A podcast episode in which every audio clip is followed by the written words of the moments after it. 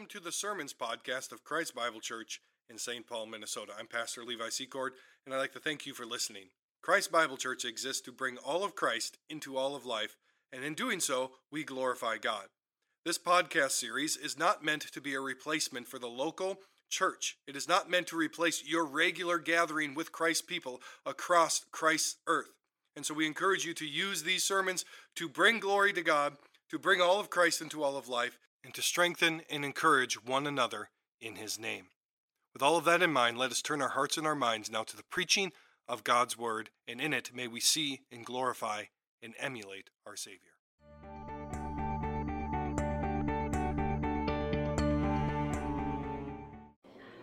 All right, guys, we're going to go ahead and begin. Um, I'll open us with a word of prayer, and uh, then we will we will hop on in. There's stuff over there. If you want any of it, you can have it. If not, cool. All right, let's pray. Uh, Lord God, we thank you for bringing us together this evening. We ask that you would bless our study as we look at how you work in the life of your people to transform them into the image of your Son. And so, Lord, we ask that you would give us soft hearts and that you would also give us eyes to see your truth. It's in your name we pray. Amen. Uh, so, I'd like to thank you guys for coming. Uh, I know uh, on the, the card, uh, I'd said we'll do um, about half the time will be lecture and half the time will be discussion. Well, not tonight. Tonight is going to be mostly lecture. Uh, you'll note that you, you have a page uh, in this booklet, the second page, that kind of lays out a reading schedule. So I didn't really promote the book a whole lot uh, during Sundays before this because I had always planned that this lesson was going to be a little bit different. It's going to be more establishing a foundation, and then we're going to uh, discuss these chapters in the following gatherings. So if you want to read, I would encourage you to do so. Uh, you can also go on Amazon and get an audiobook if you want to listen to it during your commute. Uh, you can do that as well. I like to listen to books on time and a half speed. And then my kids, my kids always go, "Why are they talking so fast?" I'm like, "Because if I turn it down after listening at time and a half to one speed, it sounds like they just had a stroke. And they talk really slow, and so it's um, it's uh, there are a lot of resources out there. If you don't have time to read it, I, I wouldn't say don't come to the class. I'm going to be reviewing uh, the content anyways, so we'll, we'll, we'll, be covering it as we go. But uh, before we start a study on the, the practical or a guide to practical uh, sanctification, I think we need to answer the question first what is salvation? And lay this groundwork down. Uh, Ardell can tell you this, um, I'll tell you this as well. Uh, understanding sanctification which, if you don't know what that is, just hold on, we'll get to it, and how that relates to the rest of the process of salvation and how God saves his people, um, is fraught with disagreement.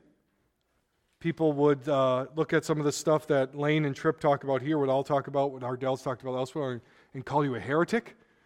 Uh, but they don't really read their Bibles very well when they do that. And so it, we can say we can say on the one hand, and we will say that, like God saves. Like if God doesn't do it, it's not going to happen. But we can also say, on the other hand, that God requires stuff from you. Right? When the gospel call goes out and it says repent and believe, it is you who must repent and believe. And it now is that possible without God doing work beforehand? I don't believe so. We'll dive into that. But it's the same thing with sanctification. If God's not working in growing you into the image of his son, nothing you can do is going to make you more like Jesus. But that just because God has to be working doesn't mean you have no obligations. So we're going to we're going to dive into that uh, a little bit today. And so when we when we think about the gospel and we think about um, salvation, but the gospel in particular, we tend to think about it in in two poles, and we're going to dive into this more in future lessons um, about the gospel is necessary for you being converted, for you repenting and believing initially, and then your final destination, getting to heaven. What about what about day-to-day life? If we are only thinking about, well, you have to convert people, which we should seek to evangelize and convert people, But the only goal then is well, one day you'll go to heaven and you just have to wait. We're missing a whole bunch of what the Bible has to say about us. And I feel like for a long time, because we don't want to slip into a works based salvation, which is a good desire to not want to do, we just ignore all the middle. We ignore all, all the middle ground. And so uh, Francis Schaeffer had said this about spirituality. We must not think that because we have accepted Christ as Savior and therefore are Christians, that this is all there is in the Christian life.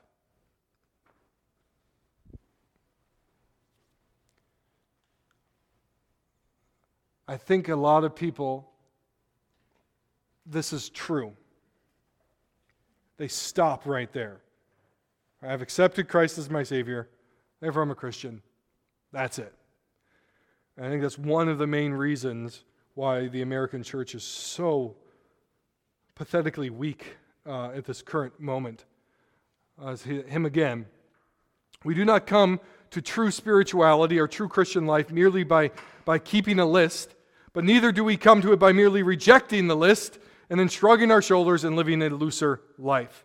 So, this is kind of the, the, the two ditches here that we often face in Christianity that we have to guard against a lawlessness, that we're just going to live a looser life. Jesus will forgive me anyways. The gospel is enough. Versus, well, I have to come up with all of these extra rules to make sure that I never offend God.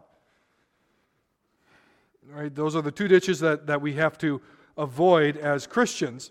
And so the Christian life is something else he's, he's getting at here is that in the Christian life there are both negative commands. Don't, do not do this and positive commands do this or be this. So when you look at things like, um, like the Ten Commandments, the second half in particular, you know, don't lie, don't steal, don't murder, don't covet. Sometimes we, we reduce the Christian life to only the list of don'ts, but there's a lot of other passages in the Bible where it says, be generous, be forgiving, be kind hearted, be loving. It's not just a list of don't do this, there's always the opposite side of that equation.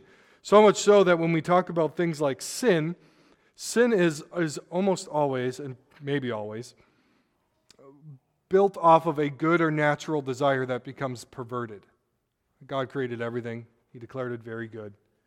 When we have desires for things that are in and of themselves good, but we want them wrong, or we distort them and we, and we use them wrong. So the Bible isn't just, don't do this. God is not just a cosmic killjoy, a list of don'ts. It's, don't do it this way. Instead, do it that way. And I think uh, Galatians 2.20 is helpful to us here on filling in this, this gap. I have been crucified with Christ. It is no longer I who live, but Christ who lives in me. And the life I now live in the flesh, I live by faith in the Son of God who loved me and gave himself for me. All right, so when we get deeper into this, this study, right, we're going to be looking at what does this mean? Right? That I've been crucified with Christ, and it is He who is living inside of me. That the life I live isn't just I repented and I'm, and I'm waiting for heaven. The, the actual life force, direction of how I live, is Jesus is in me. He's active in me. He lives in us now, and He leads us to live that life of faith. In order to get to that point, right, we have to know the foundations in theology, what Christ has done, so that we can apply them to our lives. Practical living, so that, therefore. So, very famously, um, the, the book of Ephesians, which I have my Bible open to right now. The book of Ephesians is uh, first three chapters, this is what God has done. The last three chapters, therefore, do this. Therefore, live this way. Like theology is meant to be integrated into your life. So if you, uh, the book How People Change by, by Lane and Tripp is a seminal work in what would in a movement that would be called the biblical counseling movement. Now, since its genesis, it's, it's been a, a good force, and as it grows like any movement, there are now troubling elements within it. Uh, I don't want to spend too much, too much time on that.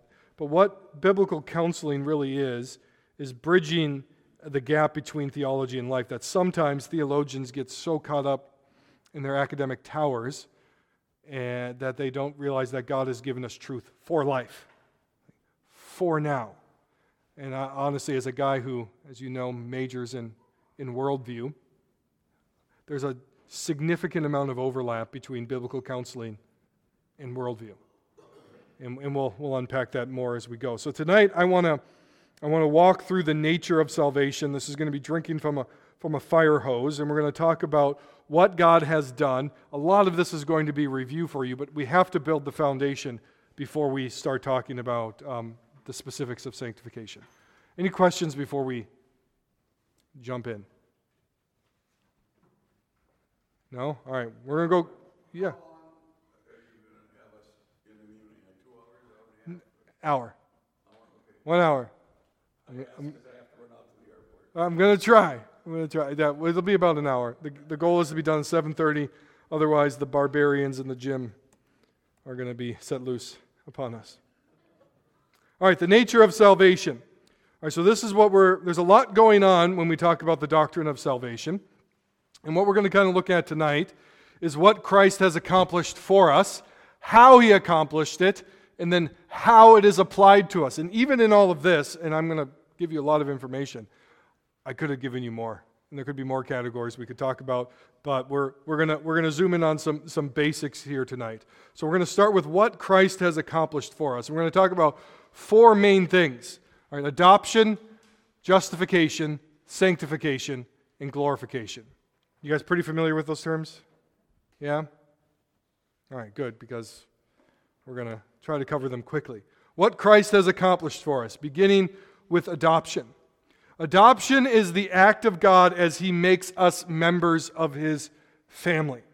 Like it should be striking to us that throughout the New Testament that we are referred to as children of God.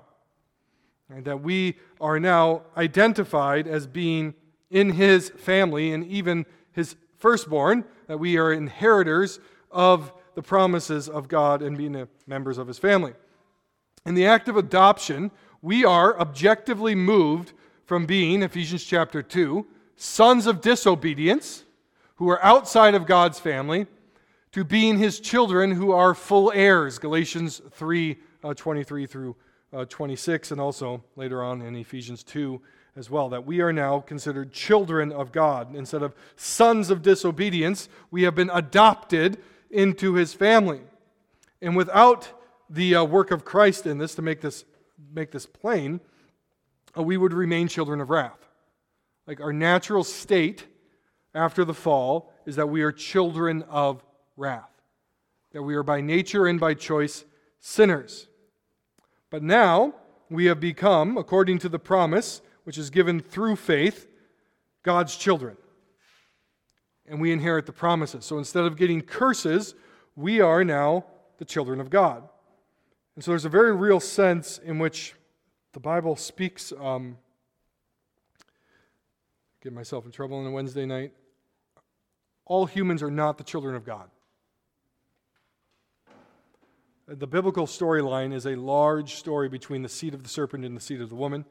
And the seed of the serpent um, are those who are unregenerate, those who are not believers, and then there's the seed of the woman who are the children of God. And so the world is, is divided in that line. You're children of Satan. You are, as Jesus says to the Pharisee, a brood of vipers, descendants of the serpent.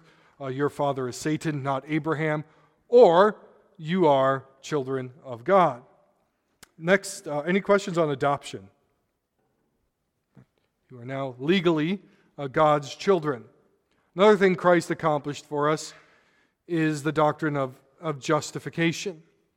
Now, justification, uh, classically defined here, is the instantaneous legal act of God that happens at the moment of conversion. Okay, okay. It's a legal act. A legal act of what? It contains two parts. Or what is God doing when He justifies us. He first, he declares us innocent from all our sins. So the moment Levi believed, God looked at me and said, You're innocent. He rendered a verdict. You're innocent. And then on the other side of that, not just innocent, but you're actually righteous. It's not just moving to the status of being neutral, a neutral party, but you are righteous. You are sins are removed from you, and you are given a righteousness from Christ. I mean, in short, God forgives you of your sins. And this is a one time act. Like, like God declares it, you're justified. Now, even in that, there's, there's tension because there's still the judgment day, and God will look at you again and confirm uh, his judgment. But this is a, a one time act. Like God has the authority to say this, and he has said to every believer, You're justified. You're innocent. You are righteous in my sight. Another thing Christ has accomplished for us is sanctification. What is sanctification? Well, it is a progressive work of God as an individual grows in personal holiness. So, note the difference between the two. Justification, one time act. God says you are justified. Sanctification is literally a work that goes throughout your lifetime. From the moment you believe to the moment you go to be uh, with the Lord. Jesus describes um, a bit of this in John uh, chapter 8 when he is calling the Pharisees, or the Jews at that time, sons of, of the devil. He speaks about sin, and he says that before being converted, that we are slaves to sin. And so we'll dive into a little bit of Reformed theology here. And the doctrine of uh, total depravity does not mean that you're as bad as you can possibly be. Total depravity means that there's no aspect of you that is not impacted by sin, that is not depraved. Your mind, your will, your heart, your body, all of it is impacted uh, by sin. And what Jesus gets at here is that when we sin, we are actually in bondage to that sin. And then he says, But the Son can set you free, and you will be indeed uh, free indeed. And that uh, this is like, what, is, what does Jesus mean by that? What kind of freedom uh, does the Christian have right now? Does the Christian become perfect in his personal holiness? If you have any amount of experience with fellow believers, you know the answer to that is no. You're not perfect. Uh, so, what is he talking about? I think what, he, what, we, what we mean by this is you are now, in a way that unbelievers are not, you are free to not sin. Like unbelievers sin, that's all they do. You now have the ability in certain circumstances to actually not sin. Sometimes the Reformed community focuses so much on total depravity that we forget that there is, um, let, let me rephrase this, that the grace of God through Jesus Christ is greater than total depravity. That's part of the, the good news. Now, we are also hemmed in here to know that you will not be perfect in this life, but you don't have to sin. You don't have to keep being angry. You don't have to keep lusting. You don't have to do these things because you have been set free by the Son. And so, what we have described for us in the New Testament, uh, especially in Ephesians chapter 3, is that every Christian who exists has a battle going on in their hearts between the old self, which is marked by our sin, and the new self, which is being made in the image of Christ.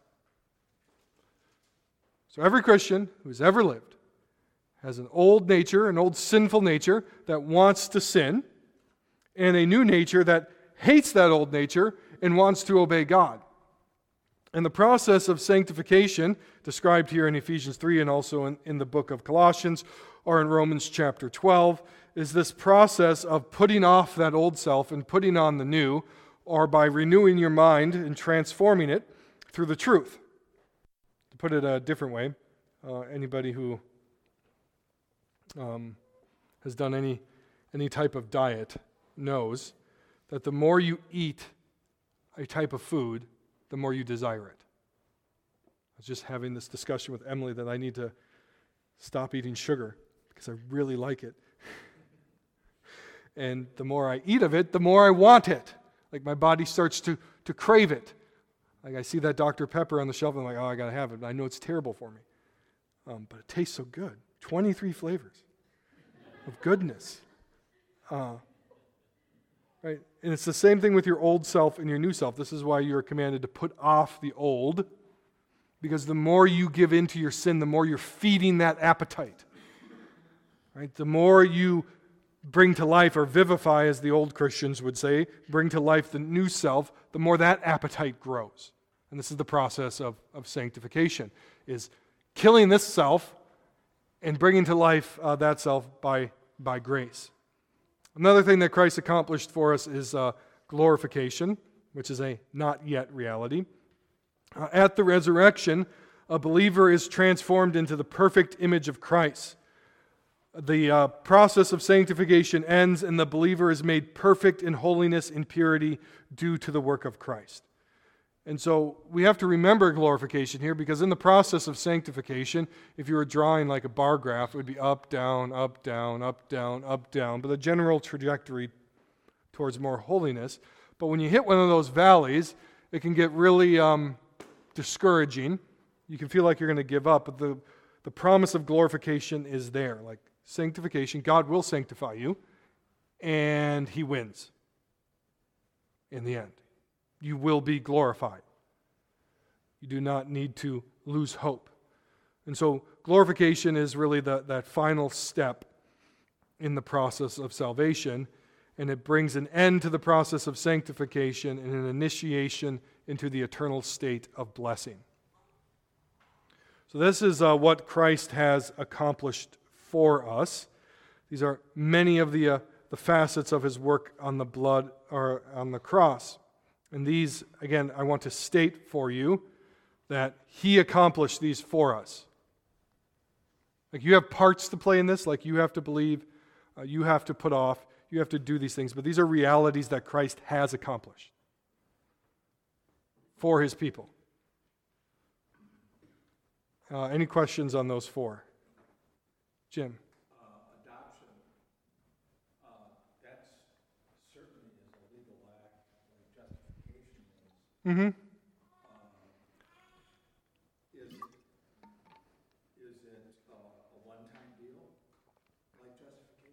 Yeah, and by one time too, I don't mean that there's no impact for the rest of time. Like it's a change in status, but that status is ongoing.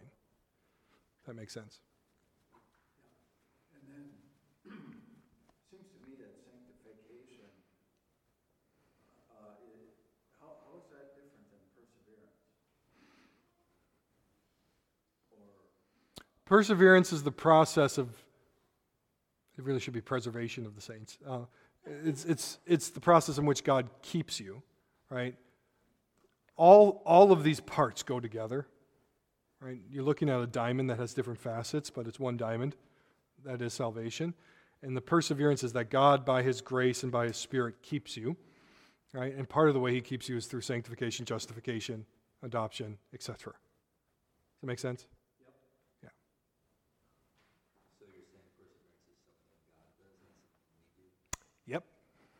But that doesn't mean you have nothing to do with it. Just like, just like repenting and believing and, and uh, sanctification. God is the foundation, God is the base that accomplishes it. All right, so now we ask the question how, does, how did Jesus accomplish this? And this should sound very familiar. I'm going to try to go through it quickly so I can be done on the hour mark. God the Son took upon himself a full human nature. He is fully God or truly God and, and truly man. And he did this for, for many reasons, but the chief is that he had to be one of us in order to die for us. Right, to stand in our place, he had to be a representative of the human race, uh, the second Adam we'll get to in a little bit. A little bit. But in, in taking upon himself a true humanity, though, Jesus never sinned. He was sinless. This is important because if Jesus had sinned, he would have had to die for his own sins. Satan takes him, or Satan meets him in the wilderness to try to throw him off of his mission. If, if he had given into the temptation of, of Satan, God's plan would have been ruined. Jesus also accomplished this because he is God. He is truly God. In order to save man, Jesus also had to be more than you or me. His sacrifice had to be perfect and of exceeding worth. Let's just say, for a thought experiment, that I was born sinless and I never sinned. And I said to God, Hey, I want to offer my life for someone. What's my life worth? One of you? Maybe two? Probably not two, just one. Jesus is the infinitely holy one, God the Son, in the flesh. He offered his life as a sacrifice for many, not just for some. And as God, uh, death had no power over him. Death could not hold him. He broke the chains of death. I mean, he, he stands before Lazarus' tomb and he says, I am the resurrection and the life. Like, I hold power over these things. So he's able to do this because of who he is. He is the God man. He also accomplished this because he obeyed perfectly. God has, since the beginning, since he spoke to Adam, he was seeking a faithful, obedient covenant partner. And so he places Adam in a perfect garden and he says, Do this, don't do that. Adam breaks the covenant. Right? He says to Abraham, Walk before me, do these things, and I will give you all of these promises. Abraham sins. Right? He says to Israel at Mount Sinai, right? Like, do all of these things, and I'm going to give you all of these promises. If you don't, I'm going to give you all these curses. And Israel sins. He says to David, Hey, David, I'm going to raise up uh, your house here and uh, walk before me and do these things. And then a few chapters later, David falls into sin with Bathsheba. And the prophets pick this up, and the prophets talk about it. God's looking for a faithful covenant partner. So they start to prophesy about this Messiah who will be that faithful covenant partner. How is God going to be in relationship with man when man can't obey and keep the covenant? Well, God becomes man to keep the covenant on man's behalf. Christ came and obeyed God, he obeyed the law, and he did so perfectly in our place. And in doing so, we read, he becomes the mediator of a new and better and greater covenant. And then every covenant has a high priest or a mediator, someone who stands between God and man. And the person who stands between you and God now is the God man. He's able to do that because he did what we could not. He obeyed perfectly. And in doing this, he establishes a new human race, a new humanity. All of man was, up until this point, under Adam in sin. After the fall, sinners by nature and choice. Now, those who have repented and believed are under Christ, the new Adam. That, on the one hand, we can talk in a Genesis 1 sense that there is one human race, but in another hand, we could talk in the Romans 5 sense there are actually two human races the race of Adam and the race of Christ. And that is the fundamental dividing line. And so in Christ, Ephesians 2, we are one new man. We have new life, even life eternal. And finally, uh, Christ does this through what is called penal substitutionary atonement. Like when he died upon the cross, he was, as the prophet Isaiah said, crushed for our iniquities. Penal means punishment. We have the penal justice or penal code, which is justice. He was a substitute in that um, he stood in our place. We read in Romans 5 that the wages of sin the penalty of sin is death. So we have all earned death. So Jesus pays for us by dying in our place. There is therefore, Romans 8 1, no condemnation left for those in Christ. Put it plainly, Jesus' payment removes God's wrath from those he died for, which is his people. And Jesus accomplished all of this in space and time.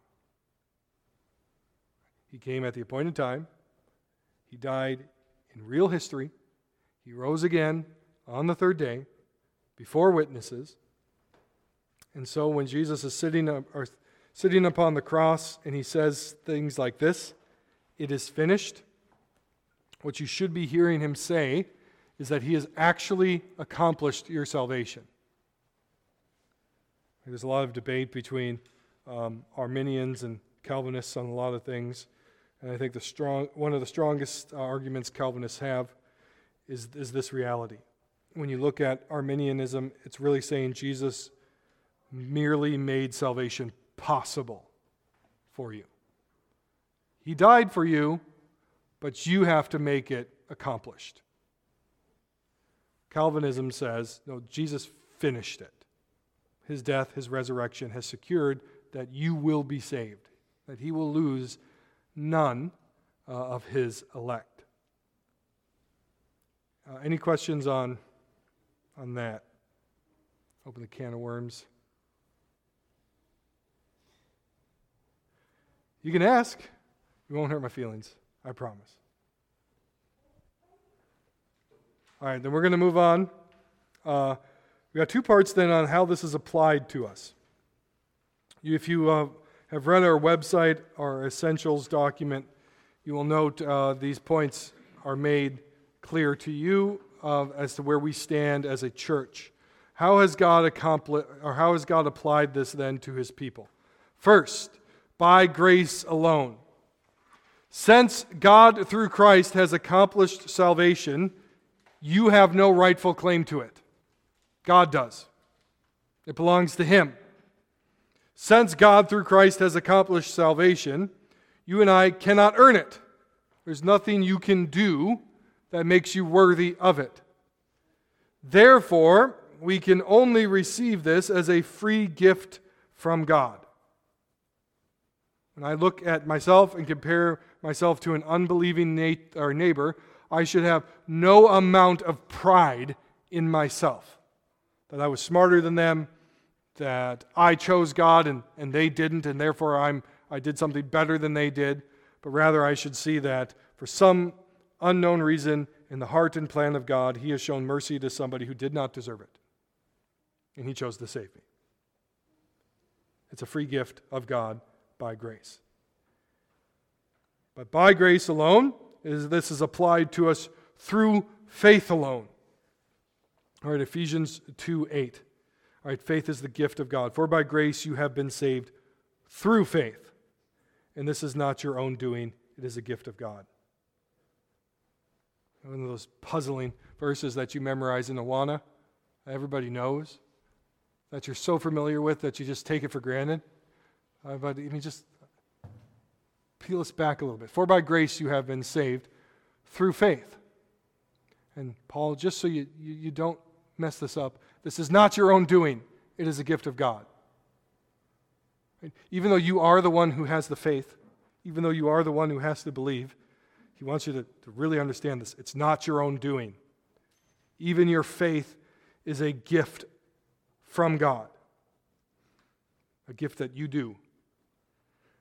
And so faith is not primarily a work that we do, it is a divinely empowered trusting of God through the work of Christ for your salvation. This faith is then directed in Christ alone, right, by grace alone, through faith alone, in Christ alone. And I'm going to start singing Phil's song. Our faith has to have the correct object. Right? You can't just have a blind faith in faith.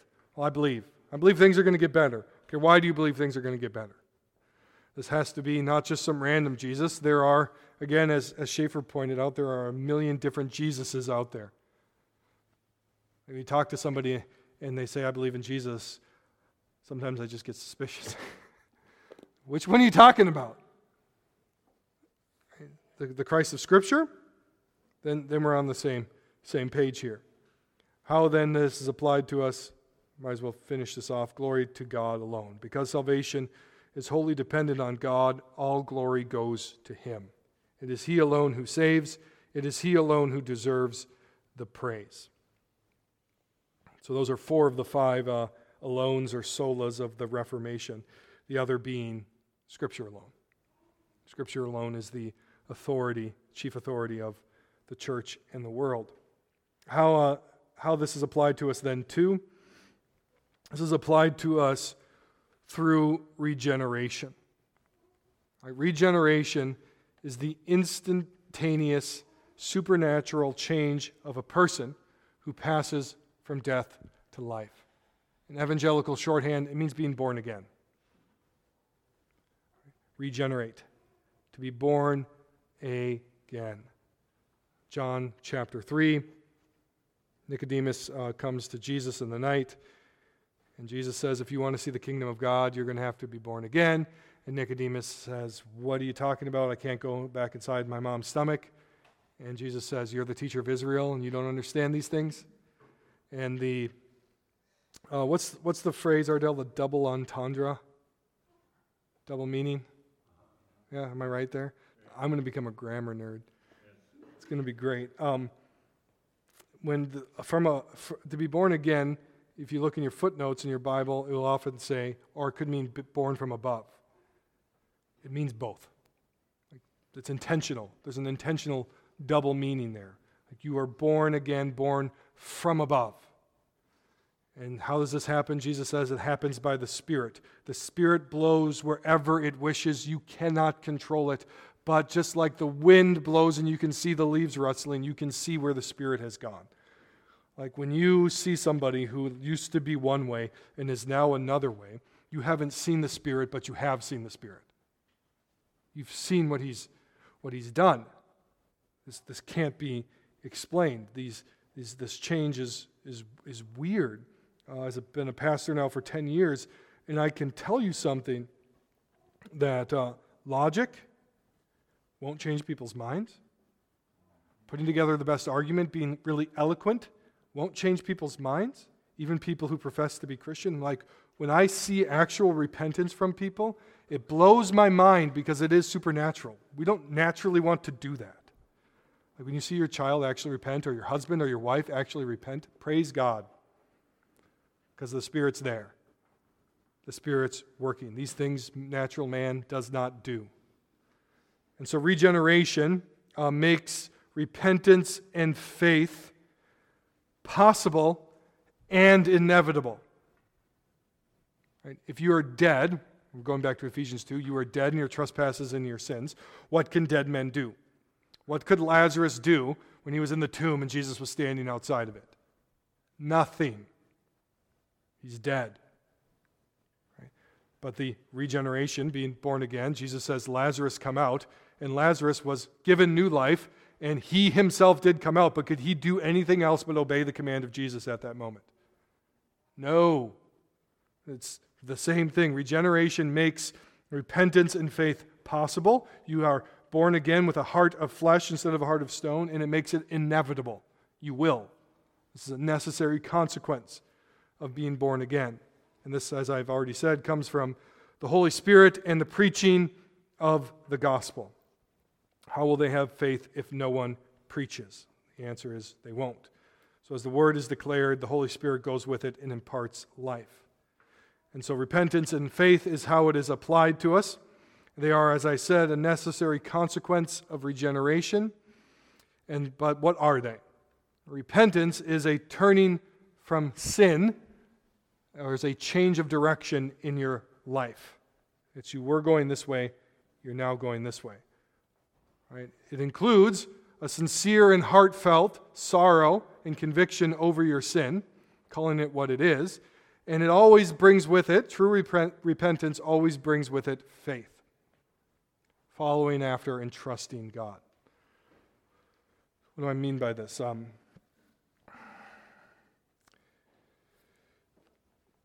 the, uh, the analogy that's generally used is if you have a quarter, right, it has a heads and a tails. It's one quarter, but there's two sides of the coin. Right? Repentance and faith are the same way. To repent is to turn from your sin, and in order to turn from your sin, you can only turn one direction in faith to Jesus. To have faith is to have repentance. To have repentance is to have faith. You can distinguish them, but you can't separate them. They, they come together. And so faith involves your mind, it involves your emotions, it involves your will, really the totality of yourself. And repentance and faith are meant to mark and continue throughout your entire life. And the hinge of all of this, I really feel like, is this this last one of how it's applied to us. It's that you are uh, united with Christ. If you've ever read your New Testament, you're reading a book, uh, you should note, especially in the epistles, how much uh, the apostles talk about us being in Christ. In Christ. Uh, believers are unified to Him by grace through faith. And in that, in their union with Christ, they receive all the blessings of salvation. Right, to be in Christ is to be in the Spirit. And so we have this, this unity. Uh, when you think about Ardell going through uh, 1 Corinthians, the idea that you are the body of Christ. How is that possible? Because you are unified with Him, you are one with Him. In Christ, um, we have already, we symbolize this in our baptism, died and rose again, because you are one with Him. How is that God's judgment has passed over you? Because you are in Christ and God's judgment has fallen upon Christ. This is why you are um, you will receive the inheritance of Christ because you are one with him. I mean, Ephesians even talks about that you are seated at the right hand of God in Christ. Like right now in the heavenlies, God's people are seated at the right hand of God. Why? Because you're one with Jesus. If you're not one with Jesus, you don't get any of the benefits of Jesus. If you are one with Jesus, you get all of them because you are one with him. And so this should lead us to this uh, focusing in on justification. The reformers taught, rightfully so, that uh, justification is the doctrine by which the church stands or falls. It is the key uh, to everything that follows in the doctrine of salvation. So much so that often when evangelicals talk about salvation, they're only really talking about justification. Right? They're only, they're only saying, well, you have to be, this is how you are justified. You can't do anything to be justified. And you're like, well, yeah, that's true, but that doesn't mean that God doesn't require things of you. So, without, to put this plainly, without justification, sanctification and glorific- glorification are impossible. Like, if God doesn't justify you, he won't sanctify you, and you won't be glorified. Like this is the ground from which everything flows. And so, what actually happens um, in justification are these uh, four things. Right, that you are legally declared righteous in God's sight. Your sin is given to Christ because you are one with Him. Jesus gives you His perfect righteousness. And this guarantees that sanctification and glorification will happen. I'm getting to this point for one very specific reason that as we look at a practical guide to how to grow in personal holiness, you can't do that if you're not justified. But if you are justified, you can. You will, and you should. I've heard this uh, complaint from many people in the Reformed quarters, and I'm one of those people in the Reformed quarters, or I should say, people critiquing my theological camp, and I think they've got a point, is that we tend to focus so much on sin and total depravity, and we do that because a lot of the church ignores it. But we don't ever talk about the power of the Spirit, not in the charismatic, weird way, but the power of the Spirit at work within you to transform you. What God has justified, he will sanctify, he will glorify. God works in his people, and the God who is at work in you is more powerful than your sin. But nothing you do can make you justified. Because that's where we get on the other side of this equation. Well, people will look at things like this and say, look, this is works based righteousness, this is works based salvation. No, it's not. This is biblical Christianity. And so we have these, these pitfalls uh, to, to avoid here. I'm going to skip over some of these. Uh, one of the major ones here is pitting justification and sanctification against each other. Right? That's, that's that movement that says, well, you, there, it's really the, the law gospel movement that law is bad and, and gospel is good, and all the commands are only there to show you how bad you are. That's one function of all the commands. The other functions of the commands are that by grace through the Spirit you would obey them, that you would be transformed. Like coming out of seminary, I was very much leading a little bit more into that camp. And then the more and more I taught the Bible, especially the New Testament, I'm like, you can't get away from all of the commands all over the place. Did Paul just waste half of his letter in Ephesians? We should just rip it out? No, they're there for a reason, and it's not they're given before the gospel presentation. In the book, it's given after. This is how you should be living. Uh, the other problem you should avoid is the blending of the two. That by me sanctifying myself or growing in holiness, I am actually making myself acceptable before God. I'm justifying myself before God. Right? Your justification is a objective fact rooted in someone else's righteousness, Christ. Uh, we have the very uh, bad movement also to avoid that John MacArthur has spent a lot of time in his ministry critiquing. He calls it Christianity light, great tasting, less filling, as he puts it. It's the idea that once saved, I'm always saved means really that I can live however I want. Or you could call this the uh, lordship salvation debates that went on. Jesus was my Savior, but he wasn't my Lord. That somehow you could be saved by Jesus, but not treat him as Lord. Well, uh, you won't find that distinction in the New Testament or the Bible anywhere. Um, also, then, we're talking about sanctification. Another pitfall to avoid is that when we get to sanctification, we could treat sanctification as if God's grace has nothing to do with it and that really what I just need is more willpower. Really, just what I need is to pull myself up a little bit more uh, from, the, from my bootstraps. On the reverse side of that is ignoring that I'm still called to act. Like we are literally called in the New Testament to work out our salvation with fear and trembling, to discipline ourselves unto godliness. So, what I want you to, to get here is that grace and effort and intentionality are not at war with one another. They actually should go together. And so, uh, road analogy here. The pitfalls we should avoid as Christians when we talk about sanctification is the libertine versus the legalism, the two sides of the road. The libertine is, I can live however I want. God has saved me. I can therefore do whatever I want. He will forgive me. The laws don't matter. God's rules don't really matter. Blah, blah, blah. You have to ignore a lot of scripture to get there. The other side of the equation can feel more holy.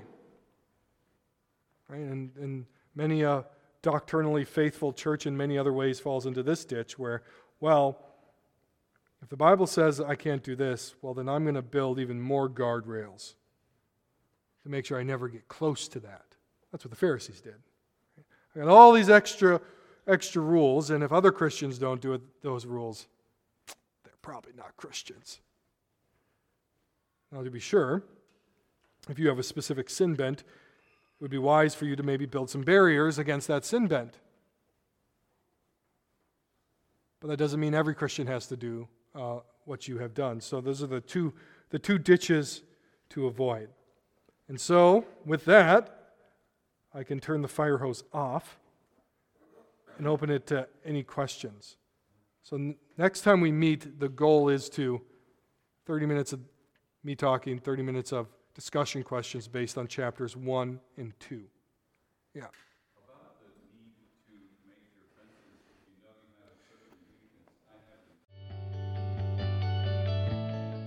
Thank you for listening to this message from Christ Bible Church.